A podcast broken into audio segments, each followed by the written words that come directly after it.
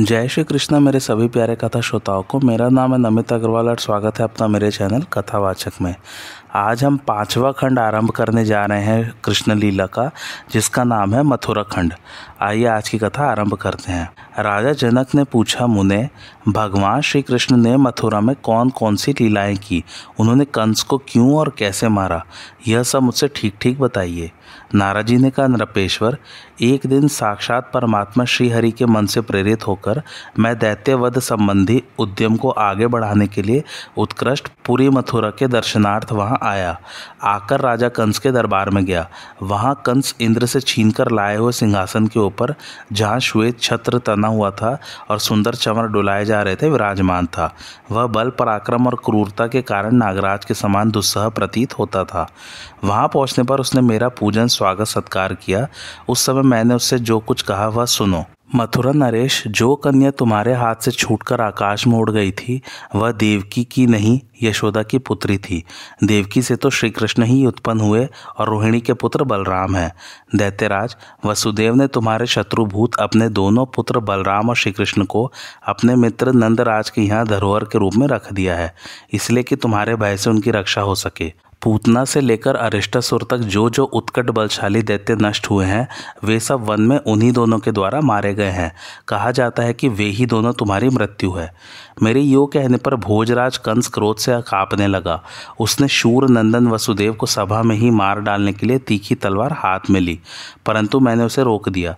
तथापि उसने सुदृढ़ और विशाल बेड़ियों में पत्नी सहित उन्हें बांधकर कारागार में बंद कर दिया।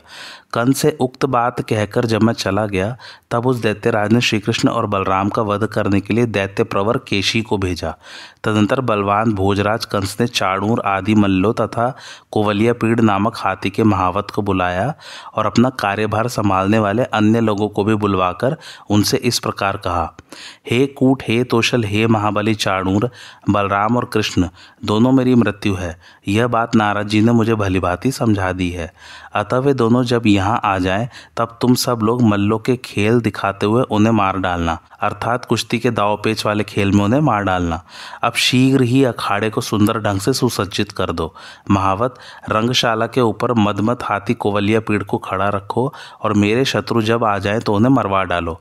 कार्यकर्ता जनों, आगामी चतुर्दशी को शांति के लिए धनुर्यज्ञ करना है और अमावस्या के दिन यहाँ मलयुद्ध होगा। आत्मीय जनों से इस प्रकार कहकर कंस ने अक्रूर को तुरंत अपने पास बुलवाया और एकांत स्थान में मंत्रीजनों को प्रिय लगने वाली मंत्रणा की बात कही। कंस बोला, दानपते, तुम मेरे माननीय मंत्री हो, अतः मेरी यह उत्तम बात सुनो। कल प्रातःकाल होते ही तुम नंद के व्रज में जाओ और मेरा यह कार्य करो। लोग कहते हैं कि वसुदेव के दोनों बेटे वही रहते हैं, वे दोनों मेरे शत्रु हैं। यह बात देवर्षि नाराज़ ने मुझे अच्छी तरह समझा दी है। गोपगण, नंदराज आदि के साथ भेंट लेकर यहाँ आए और उन्हीं के साथ मथुरा नगरी दिखाने के बहाने उन दोनों को रथ पर बिठाकर शीघ्र यहाँ ले आओ। यहाँ आने पर हाथी से अथवा बड़े बड़े पहलवानों के द्वारा उन दोनों बालकों को मरवा डालूँगा। उसके बाद वसुदेव की सहायता करने वाले नंदराज वृष भानुवर नौ नंदों और उपनंदों को मौत के घाट उतार दूँगा।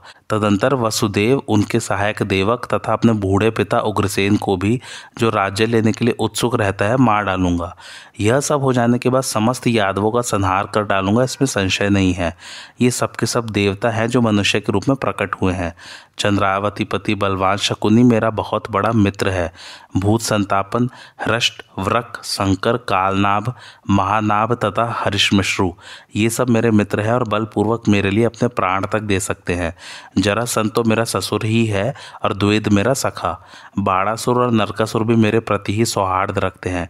ये सब लोग इस पृथ्वी को जीतकर इंद्र सहित देवताओं को बांधकर और द्रव्य राशि के स्वामी बने हुए कुबेर को मेरु पर्वत की दुर्गम कंदरा में फेंक कर सदा तीनों लोगों का राज्य करेंगे, इसमें संशय नहीं है। दानपते, तुम कवियों में शुक्राचार्य के समान हो और बातचीत करने में इस भूतल पर बृहस्पति के तुल्य हो। अतः इस कार्य को तुरंत संपन्न करो। अक्रूर बोले, यदुपते, तुमने मनोरथ का महासागर ही रच डाला है। यदि देव की इच्छा होगी तो यह सागर गाय की खुरी के समान हो जाएगा और यदि देव अनुकूल न हुआ, तब तो यह अपार महासागर है ही। कंस बोला, बलवान पुरुष देव का भरोसा छोड़कर कार्य करते हैं और निर्बल देव का सहारा पकड़े बैठे रहते हैं। कर्मयोगी पुरुष काल स्वरूप श्रीहरि के प्रभाव से सदा शांत रहता है। मंत्री प्रवर अक्रूर से योग कहकर कंस सभा स्थल से उठ गया और कुछ कुपित हो धीरे से अंतपुर में चला गया। नारद जी कहते मिथिलेश्वर, उधर बलवान एवं मदोन्मत महादैत्य केशी घोड़े का रूप धारण कर रमणीय वृंदावन में गया और मेघ की भांति गर्जना करने लगा। उसके पैरों के आघात से सुदृढ़ वृक्ष भी टूटकर धराशायी हो जाते थे। पूछ की चोट खाकर आकाश में घने बादल भी छिन्न भिन्न हो जाते थे। उसका वेग दुस्सह था उसे देखकर गोप गोपियों के समुदाय अत्यंत भय से व्याकुल हो, भगवान श्री कृष्ण की शरण में गए। पाप और पापियों को पीड़ा देने वाले भगवान ने डरो मत। यह कहकर उन सबको अभयदान दिया और कमर में पीताम्बर कसकर वे उस दैत्य को मार डालने की चेष्टा में लग गए। उस महान असुर ने अपने पिछले पैरों से श्रीहरि के ऊपर आघात किया और पृथ्वी को कपाता हुआ वह आकाश मंडल को अपनी गर्जना से गुंजाने लगा। तब जैसे हवा कमल को उखाड़कर फेंक देती है, उसी प्रकार श्री कृष्ण ने उस दैत्य के दोनों पैर पकड़कर बाहुबल से घुमाते हुए उसे एक योजन दूर फेंक दिया। उसने भी क्रोध से भरे हुए वहाँ आकर व्रज के प्रांगण में भगवान श्री हरि के ऊपर अपनी पूछ से प्रहार किया। तब श्री कृष्ण ने उसकी पूछ पकड़ ली और बाहु वेग से बलपूर्वक घुमाते हुए उसे आकाश में सौ योजन दूर फेंक दिया। आकाश से नीचे गिरने पर उसे मनी मन कुछ व्याकुलता का अनुभव हुआ, किंतु पुनः उठकर वह बलवान दैत्य मेघ के समान गर्जना करने लगा।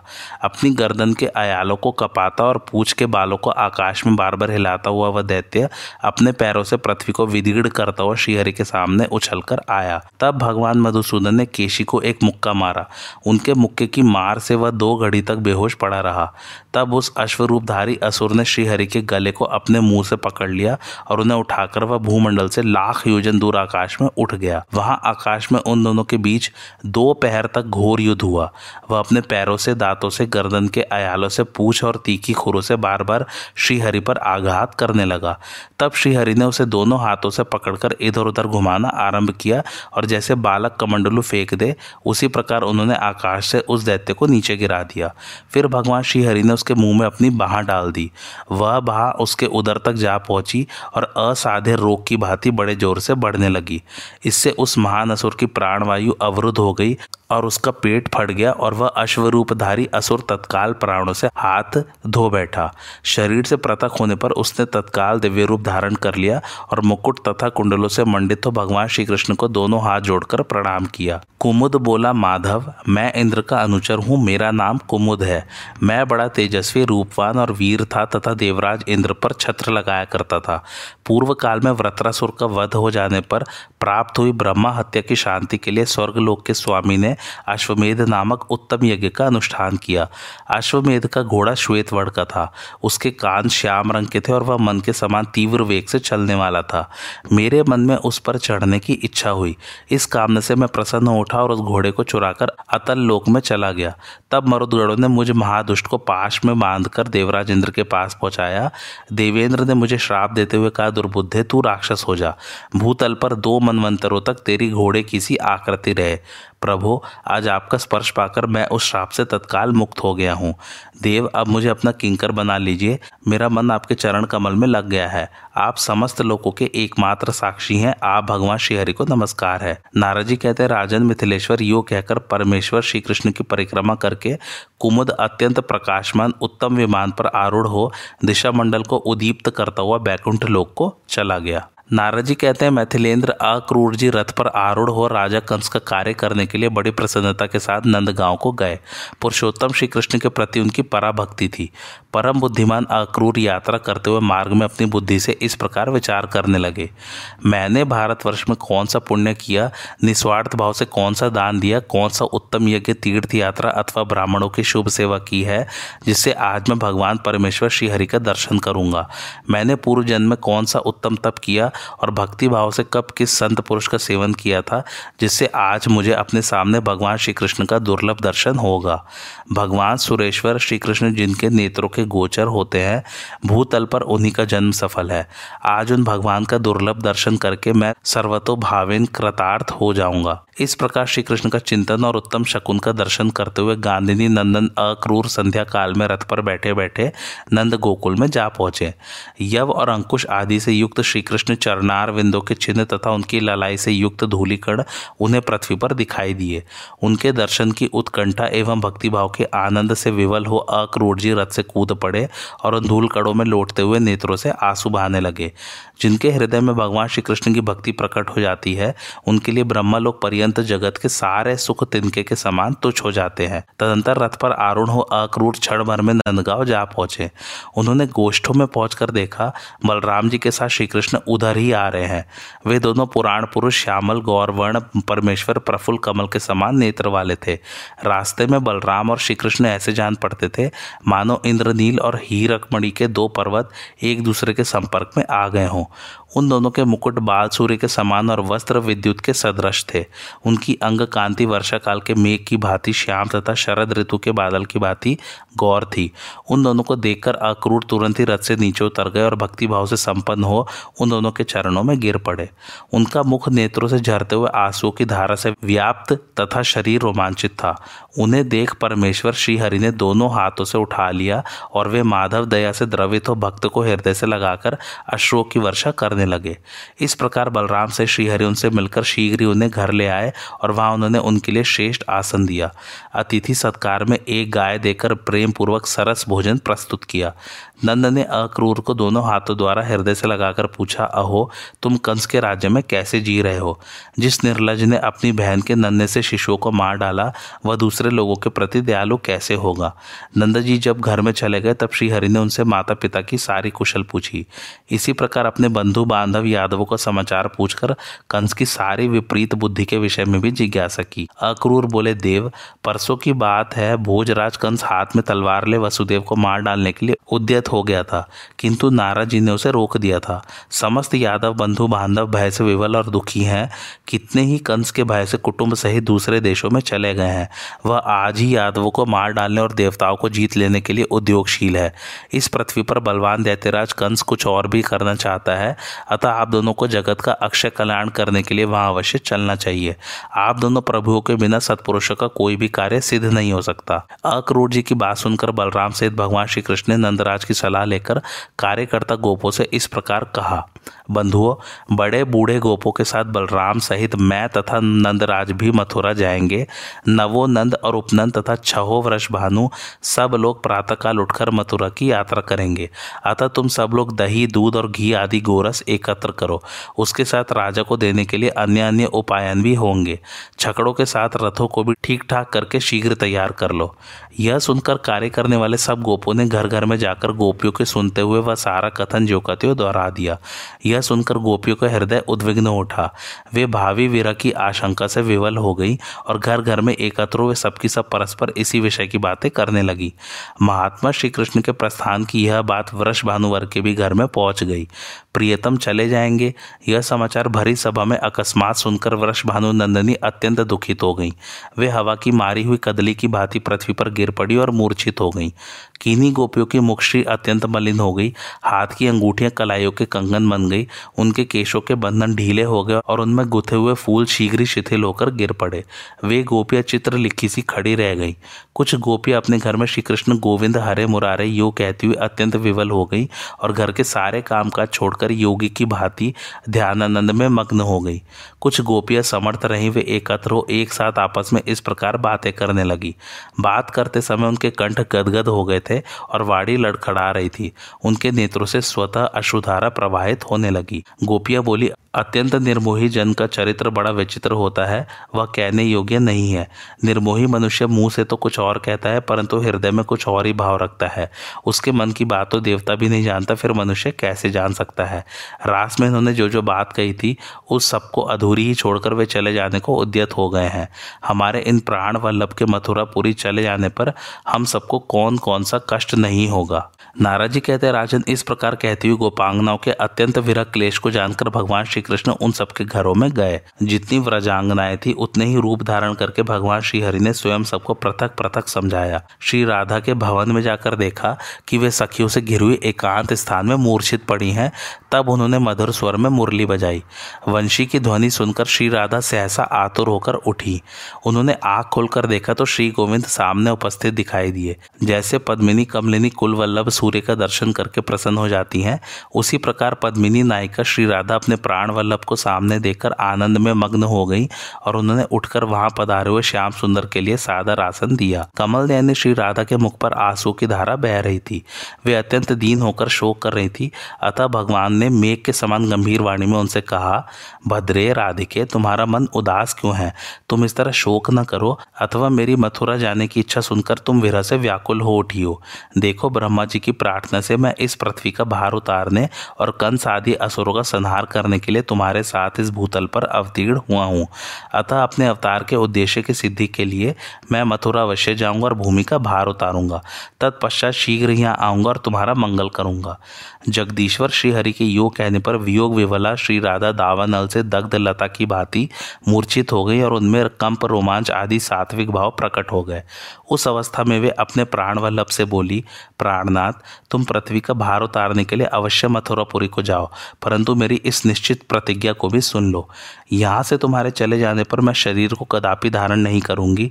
यदि तुम मेरी इस प्रतिज्ञा या शपथ पर ध्यान नहीं देते हो तो दूसरी बार पुनः अपने जाने की बात कहकर देख लो। मैं तुरंत कथा शेष हो जाऊँगी। मेरे प्राण अधरों की राह से निकल जाने को अत्यंत आकुल है। ये कपूर की धूली कणों के समान शीघ्र ही उड़ जाएँगे। भगवान बोले, राधिके, मैं वेद स्वरूपा अपनी वाणी को तो टाल देने में समर्थ हूँ, किंतु अपने भक्तों के वचन की अवहेलना करने की शक्ति मुझमें नहीं है। पूर्व काल में गोलोक में जो कला हुआ था, उस समय दिए गए श्री दामा के श्राप से मेरे साथ तुम्हारा सौ वर्षों तक वियोग अवश्य होगा, इसमें संशय नहीं है। कल्याणी राधे के शोक न करो। मैंने तुम्हें जो वरदान दिया है, उसको स्मरण करो। प्रत्येक मास में वियोग दुख की शांति के लिए एक दिन मेरा दर्शन तुम्हें प्राप्त होगा। राधा ने कहा, हरे, प्रत्येक मास में एक दिन मेरी वियोग व्यथा को शांत करने के लिए यदि तुम दर्शन देने नहीं आओगे तो मैं असहनीय दुख के कारण अपने प्राणों को अवश्य त्याग दूँगी। लोकाभिराम, जन्मभूषण, विश्वदीप, मदन मोहन जगत के पाप ताप को हर लेने वाले आनंद कंद, यदुकुल नंदन, नंद किशोर, आज मेरे सामने अपने आगमन के विषय में शपथ खाओ। भगवान बोले, रंभोरू राधे, यदि तुम्हारे वियोग काल में प्रतिमास एक दिन में तुम्हें दर्शन देने के लिए न आऊँ तो मेरे लिए गायों की शपथ है। मैंने यहाँ जो कुछ कहा है, मेरे उस वचन को तुम संशय रहित और निष्कपट समझो। जो बिना किसी हेतु के निश्चल भाव से मैत्री को निभाता है, वही पुरुष धन्यतम है। जो मैत्री स्थापित करके कपट करता है, वह स्वार्थ रूपी पट से आच्छादित लंपट नट मात्र है, उसे धिक्कार है। जैसे यहाँ कर्मेंद्रिय रस रूप गंध स्पर्श एवं शब्द को नहीं जान पाती, उसी प्रकार जो सकाम भाव रखने वाले मुनि हैं, वे उस निरपेक्ष स्वरूप एवं निर्गुण गूढ़ परम सुख को किंचित मात्र भी नहीं जानते। जो लोग समदर्शी जितेंद्रिय अपेक्षा रहित एवं महान संत है, वे ही उस कामना रहित मेरे परम सुख का अनुभव करते हैं। ठीक उसी तरह जैसे ज्ञानेन्द्रिय ही रस आदि विषयों को जान पाती है। भामिनी, मन के सारे भाव पारस्परिक हैं, एक दूसरे की अपेक्षा रखते हैं। इसलिए किसी एक ही तरफ़ से प्रीति नहीं होती, दोनों ही ओर से हुआ करती है। अतः सबको अपनी ओर से मेरे प्रति प्रेम ही करना चाहिए। इस भूतल पर प्रेम के समान दूसरी कोई वस्तु नहीं है। राधे, जैसे भांडीर वन में तुम्हारा मनोरथ सफल हुआ था, उसी प्रकार फिर होगा। सत्पुरुषों द्वारा जिस हेतु रहित प्रेम का आशय लिया जाता है, उसे भी संत महात्मा निर्गुण ही मानते हैं। जो लोग तुझ, राधिका और मुझ केशव में उसी प्रकार भेद की कल्पना नहीं करते, जिस प्रकार दुग्ध और उसकी धवलता में भेद संभव नहीं है, वे निष्काम भाव के कारण उदीप्त हुई भक्ति से युक्त महात्मा पुरुष ही मेरे उस ब्रह्मा पद को प्राप्त होते हैं। रंभोरु, जो कुबुद्धि मनुष्य इस भूतल पर तुझ राधिका और मुझ केशव में भेद दृष्टि रखते हैं, वे जब तक चंद्रमा और सूर्य की सत्ता है, तब तक काल सूत्र नरक में पड़कर दुख भोगते हैं। इस प्रकार श्री राधा तथा समस्त गोपीगणों को आश्वासन दे, नीति कुशल भगवान गोविंद नंद भवन में लौट आए। तदंतर सूर्योदय होने पर नंद आदि गोप छकड़ों द्वारा भेंट सामग्री भेजकर स्वयं रथारूढ़ हो, वे सबके सब श्री मथुरापुरी को गए। बलराम और श्री कृष्ण के साथ अपने रथ पर आरूढ़ हो गांधी पुत्र अक्रूर ने मथुरापुरी के दर्शन लिए उद्यत हो वहाँ से प्रस्थान किया। मार्ग में कोटि कोटि गोपांगनाएँ खड़ी हो, क्रोध और मोह से विवल होकर श्री कृष्ण का व्रज से प्रस्थान देख रही थी। वे अक्रूर को क्रूर क्रूर कहकर पुकारती हुई कटुवचन सुनाने लगी और जैसे बादल सूर्य को आच्छादित कर देते हैं, उसी प्रकार गोपियों के समुदाय ने अक्रूर के रथ को चारों ओर से घेर लिया। भगवान के विरह से व्याकुल हुई गोपियों ने अक्रूर के रथ को उनके घोड़ों को और सारथी को भी लाठियों द्वारा ज़ोर ज़ोर से पीटना आरंभ किया। लाठियों के प्रहार से घोड़े वहाँ इधर उधर उछलने लगे। गोपियों की दो अंगुलियों की चोट से सारथी उस रथ से नीचे जा गिरा। लोक लज्जा को तिलांजलि दे गोपियों ने बलराम और श्री कृष्ण के देखते देखते अक्रूर को बलपूर्वक रथ से नीचे खींच लिया और अपने कंगनों से उनके ऊपर चोट करना आरंभ किया। गोपी समुदाय की वह सेना देखकर बलराम सहित भगवान श्री कृष्ण ने गांधिनी नंदन अक्रूर की रक्षा करके गोपांगनाओं को समझाया, व्रजांगनाओं, चिंता न करो, मैं आज संध्या को ही लौट आऊँगा। इन अक्रूर जी के सामने व्रजवासी हमारी हँसी न उड़ावे, ऐसा प्रयत्न तुम्हें करना चाहिए। यो कहकर बलदेव जी तथा अक्रूर के साथ श्री कृष्ण सुंदर वेगशाली अश्वों की सहायता से रथ सहित उस मथुरापुरी की ओर चल दिए, जो यादवों के समुदाय से सुशोभित थी। जब तक उन्हें रथ उसकी ध्वजा अथवा घोड़ों की टाप से उड़ाई गई धूल दिखाई देती रही, तब तक अत्यंत मोहवश गोपिया पथ पर ही चित्र लिखित सी खड़ी रही। श्रीहरि की कही हुई बात को याद करके उनके मन में पुनर्मिलन की आशा बन गई थी। नारद जी कहते हैं, राजन, अक्रूर और बलराम जी के साथ मथुरा के उपवन के पास पहुंचकर यमुना के निकट रथ रोककर भगवान श्री कृष्ण उतर गए और यमुना का जल पीकर पुनः रथ पर आ गए। तब उन दोनों भाइयों की आगे ले अक्रूर जी यमुना जी में नहाने के लिए गए और नित्य नैमित्तिक कर्म करने के लिए यमुना के निर्मल जल में उतरे। यमुना जी का जल अगाध था, उसमें बड़ी बड़ी भावरें उठ रही थी। अक्रूर जी ने देखा, उसी जल में बलराम और श्री कृष्ण दोनों भाई खड़े खड़े परस्पर बातें कर रहे हैं। यह देख अक्रूर जी चकित हो उठे और रथ पर जाकर देखा तो वहाँ भी वे दोनों बैठे दिखाई दिए। फिर जल में आकर देखा तो वहाँ भी उनके दर्शन हुए। बलराम जी नागराज शेष के रूप में कुंडली मारकर बैठे थे और उनकी गोद में लोक वंदित परम प्रकाश में गोलोक गोवर्धन पर्वत, यमुना नदी, मनोहर वृंदावन तथा असंख्य कोटि सूर्यों की ज्योतियों का प्रभावशाली मंडल, ये क्रमशः परिलक्षित हुए। उसी ज्योतिर्मंडल में रास मंडल के भीतर कोटि कोटि कामदेवों के सौंदर्य माधुर्य को तिरस्कृत करने वाले साक्षात परिपूर्णतम पुरुषोत्तम श्री कृष्ण श्री राधा रानी के साथ वहाँ अक्रूर के दृष्टि पथ में आए। तब श्री कृष्ण को पर परब्रह्मा परमात्मा समझकर अक्रूर ने बारंबार उन्हें नमस्कार किया और दोनों हाथ जोड़कर अत्यंत हर्ष के साथ उनकी स्तुति आरंभ की। अक्रूर बोले, असंख्य ब्रह्मांडों के अधीश्वर तथा गोलोक धाम के स्वामी परिपूर्णतम भगवान श्री कृष्ण चंद्र को नमस्कार है। प्रभो, आप श्री राधा के प्राण वल्लभ तथा व्रज के अधीश्वर है, आपको बारंबार नमस्कार है। श्री नंदन नंदन तथा माता यशोदा को आमोद प्रदान करने वाले श्री हरि को नमस्कार है। देवकी पुत्र गोविंद वासुदेवे, जगदीश्वर यदुकुल तिलक जगन्नाथ पुरुषोत्तम आपको नमस्कार है। मेरी वाणी सदा आपके गुणों के वर्णन में लगी रहे। मेरे कान आपकी कथा सुनते रहे। मेरी भुजाएँ आपकी प्रसन्नता के लिए कर्म करने में तल्लीन रहे। मन सदा आपके चरणार विंदों का चिंतन करे तथा दोनों नेत्र आपके प्रकाशमान एवं भव्य धाम विशेष के दर्शन में संलग्न हो। जब इस प्रकार चकित होकर भगवान का वैभव देखते हुए अक्रूर जी इस प्रकार स्तुति कर रहे थे, उसी समय भगवान श्री कृष्ण अपने लोक सहित वहीं अंतर्धान हो गए। तब उन्हें नमस्कार करके नैमित्तिक कर्म पूर्ण करने के पश्चात अक्रूर श्री कृष्ण को पर ब्रह्म स्वरूप जानकर विस्मय पूर्वक रथ पर आए। घनवत गंभीर नाद करने वाले उस वायु वेगशाली रथ के द्वारा अक्रूर ने बलराम और श्री कृष्ण को दिन डूबते डूबते मथुरा पहुँचा दिया। वहाँ नगर के उपवन में नंदराज को देखकर यदुत्तम भगवान श्री कृष्ण हँसते हुए मेघ के समान गंभीर वाणी में अक्रूर जी से बोले, मानद, अब आप अपने रथ के द्वारा मथुरापुरी में पधारे, मैं पीछे ग्वाल बालों के साथ आऊँगा। अक्रूर ने कहा, देवदेव, जगन्नाथ, गोविंद, पुरुषोत्तम प्रभु, आप अपने बड़े भाई तथा ग्वालों सहित मेरे घर पर चले। जगत अपने चरणार विंदों की धूल से आज मेरा घर पवित्र कीजिए। मैं आपको साथ लिए बिना अपने घर नहीं जाऊँगा। भगवान ने कहा, अक्रूर जी, मैं यदुवंशों के वैरी कंस को मारकर बलराम जी तथा गोप बंधुओं के साथ आपके भवन में अवश्य आऊँगा और आपका प्रिय करूँगा। भगवान श्री कृष्ण वहीं ठहर गए और अक्रूर ने मथुरापुरी में प्रवेश किया। वहाँ कंस को श्री कृष्ण के आगमन का समाचार देकर वे अपने घर चले गए। दूसरे दिन बलराम और गोप बालकों के साथ मथुरापुरी को देखने के लिए उद्यत हुए गोविंद की ओर देखकर नंद ने यह बात कही। वत्स सीधी तरह से मथुरापुरी को देखकर तुम सब लोग लौट आना। इसे गोकुल न समझो। यहाँ कंस का महाभयंकर राज्य है। बहुत अच्छा कहकर भगवान श्री कृष्ण नंद द्वारा प्रेरित बड़े बूढ़े ग्वालों और ग्वाल बालों के साथ पुरी में गए। बलराम जी भी उनके साथ थे। दुर्ग से युक्त वह पुरी स्वर्ण एवं रत्न जटित सुंदर ग्रहों तथा गगन चुंबी महलों से देवताओं की राजधानी अमरावती के समान शोभा पाती थी। यमुना के तट पर रत्नों की सीढ़ियाँ बनी थी। वहाँ चंचल लहरों का कौतूहल देखते ही बनता था। उन सबसे तथा दिव्य नर नारियों से युक्त वह नगरी अलकापुरी के समान शोभा पा रही थी। मथुरापुरी की शोभा निहारते और धनिकों के भवनों को देखते हुए श्री कृष्ण ग्वाल बालों के साथ राजमार्ग पर आ गए। वसुदेव नंदन श्री कृष्ण के आगमन का समाचार सुनकर मथुरापुरी की स्त्रियाँ जो उनके विषय में बहुत कुछ सुन चुकी थी, सारे कामकाज और शिशुओं को भी छोड़कर उन्हें देखने के लिए इस प्रकार दौड़ी, मानो नदियाँ समुद्र की ओर भागी जा रही हो।